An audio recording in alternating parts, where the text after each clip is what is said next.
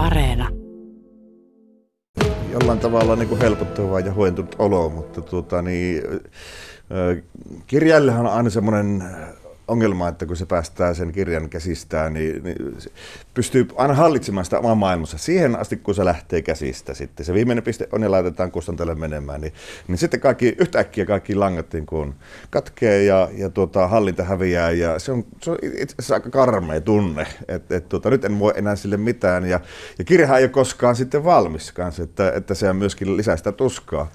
Mutta kyllä tässä niin kuin vuosia aikana on oppinut siihen niin kuin luovuttamiseenkin, että, ja toisaalta kun tämä on tämmöinen jatkotarinatyylinen juttu, että heti kun yksi kun lopetetaan, niin seuraava alkaa, niin tietyllä tavalla se lieventää myös sitä tuskaa. No millainen projekti tämä nyt sulle oli?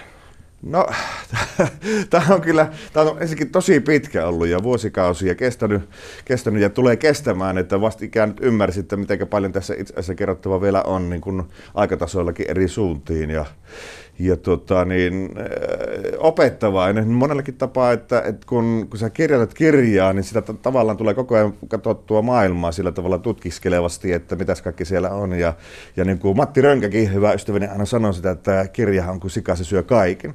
Eli, eli mitä tapahtuu maailmassa, niin se tavallaan tulee niin kuin sinne sitten, sitten tuota, niin sisällytettyä. Ja hyvin paljonhan tämäkin kirjasarja, tämä, tämä tarinamaailma on muuttunut koska maailma ja elämä on muuttanut sitä ja mitä on tapahtunut, niin, niin tuota, se on hyvin mielenkiintoista katsoa myös siitä sitten tämän, tämän Undertaker-sarjan kauttakin maailmaa, että mitäs kaikkea täällä itse asiassa tapahtuu. No, mua, mua, mua, kiinnostaa nimenomaan tässä nyt se, että nämä ensimmäiset, osa, ensimmäiset neljä osaa käsitteli hautorokoitsija Jarmo Kiven näkökulmasta. Ja nyt me ollaan tässä viidennessä menossa ilmeisesti uuden henkilön kanssa. Onko tässä nyt Tuomas Lintu ilmeisesti semmoinen henkilö, jota seurataan? Joo, kyllä siinä niin kun mennään, käännytään hieman tuota, niin oppipojan näkökulmaan ja siellä joutuu vähän niin ottamaan kisällinkin tuota roolia sitten siinä manttelin perijää, sitten vaikka kovasti sitä koko ajan vastustelee.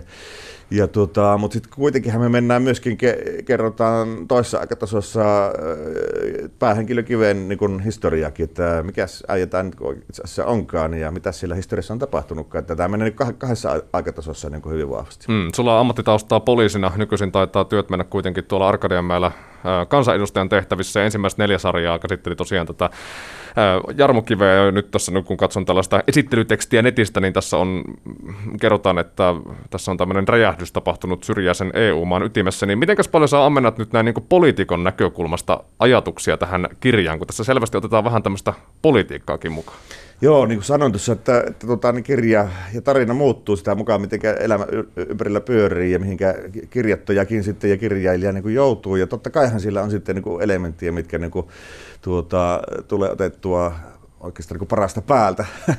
ja, ja ky- kyllähän se on niin myönnettävä, että nyt sitten tämä minunkin elämänmuutos poliisi, poliisimerkkisen paketti autoratin takaa tuonne sitten niin Arkkarien mäelle, niin on totta kai se niin sitten ei voi olla näkymättä myöskin sitten kirjoittamisessa ja siellä on yllättäen sitten tulee niin kuin asioita, jotka, jotka niin kuin huomaan, että, että tämähän on, on juman kautta niin kuin aivan Undertaker-maailmaa, että, että, että nämähän menee niin kuin suoraan heittämällä sisään ja ja, ja itse asiassa vähän silleen tiedostamattakin se tapahtuu, että, että huomaat kirjoittavasi asioita, mihinkä olet törmännyt sitten taas sitten uudessa elämässäsi.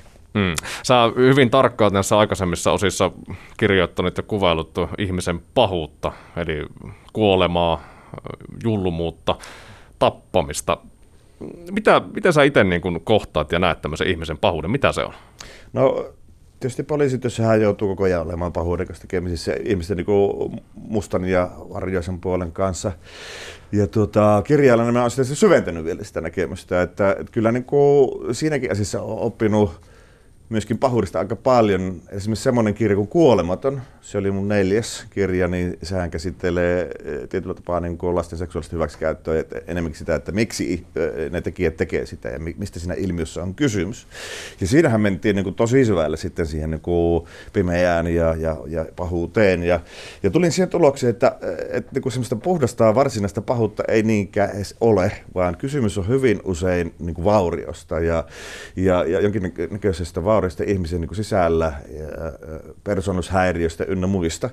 Ja että hyvin usein tahtoo olla niin, että, että mitä pahemmista teosta on kysymys, niin sitä vähemmän se tekijä itse ymmärtää, että tässä on kysymys, kysymys pahasta asiasta ollenkaan, tai pahuudesta, vaan että päinvastoin, että saattaa olla niin, että tämä, tämä tekijä tässä näin niin kuin käsittää asian niin, että hän tekee niin kuin hyvää ja hän on niin kuin pelastaja tai, tai auttaja tässä tilanteessa, ja, ja joka niin kuin aika hyvin kuvastaa sen, että, että, tota, niin, että kysymys on, on aika lailla vääristyneestä niin kuin käsityksestä elämästä ja asioista ja, ja jonkinnäköistä aika syvästäkin vauriosta. Ja, ja tota, niin, hyvin useasti puhutaan psykopatiasta. Niin kuin tämäkin Undertaker-sarjan päähenkilö on psyko, psykopaatti, sehän on tutkimus psykopaatin elämästä. Ja, ja tota, niin, niin, niin, siinäkin voidaan niin kuin ajatella että jos ihminen kärsii psykopatiasta, niin onko kysymys nyt sitten niin kuin pahuudesta? Tämä on niin kuin ihan omia valintoja, että minä teen nyt nämä valinnat, teen, teen väärän valinnan, teen pahaa, vai onko se valinta, johtuuko se siitä, että minkälainen vaurio hänen siellä on. Sä haluat siis ymmärtää näitä ihmisiä? Totta kai, se on niin kuin kaiken A ja O, ja itse asiassa niin kuin, tämmöinen rikoskirjallisuus ja dekkarikirjallisuus on siis äärimmäisen hyvää semmoista niin kuin leikkikenttää sille, että, että voidaan ymmärtää eri ilmiöitä, mitä maailmassa on, ja sitä, mitä tapahtuu tuolla, mistä me luetaan lehdissä ja kuunnellaan radioissa ja, ja pahoistakin asioista ja, ja, ja todella ikävistä jutuista, niin että me ymmärrettäisiin, että mistä on kysymys, ja ei vaan pelkästään kauhisteltaisi, ja sitten kun me ymmärretään ymmärretään, niin me pystytään jopa jotakin sille asialle tekemään. Mm. Mua on pakko kysyä vielä tämmöinen lopputeema tähän. Tästä on tulossa äänikirja kuitenkin ilmeisesti Kyllä. samaan aikaan. Kuka sen lukee ääneen?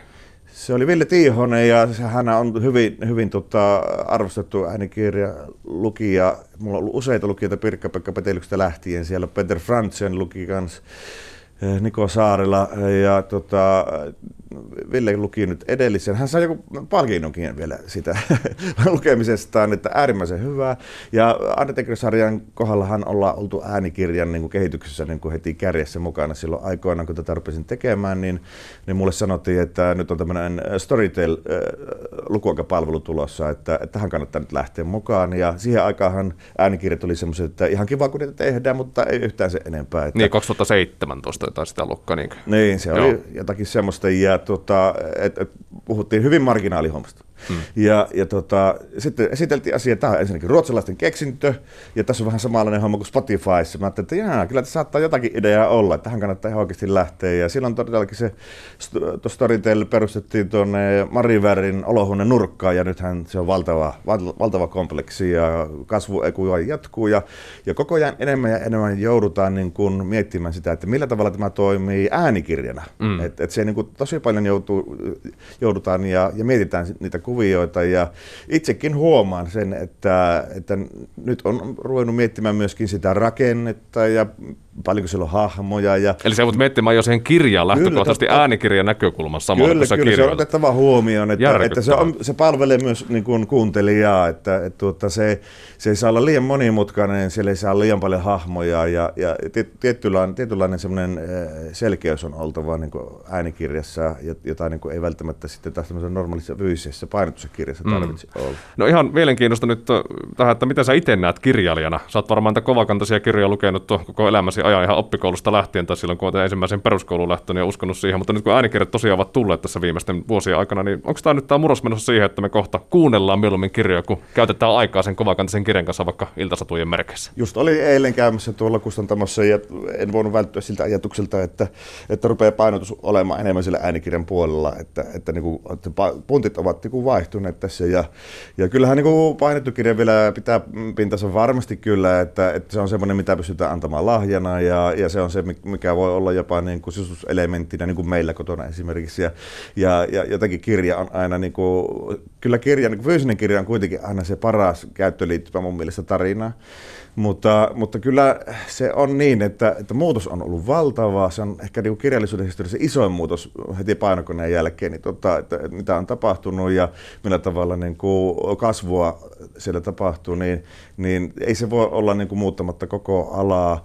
Ja minä nyt näkisin niin, että, että, että tarinat ei häviä mihinkään, niiden käyttäminen vaan muuttuu ja, ja tietyllä tavalla palataan takaisin sinne niin kuin luolamiesten leirinuotiolle, jossa niitä kuunneltiin niitä tarinoita.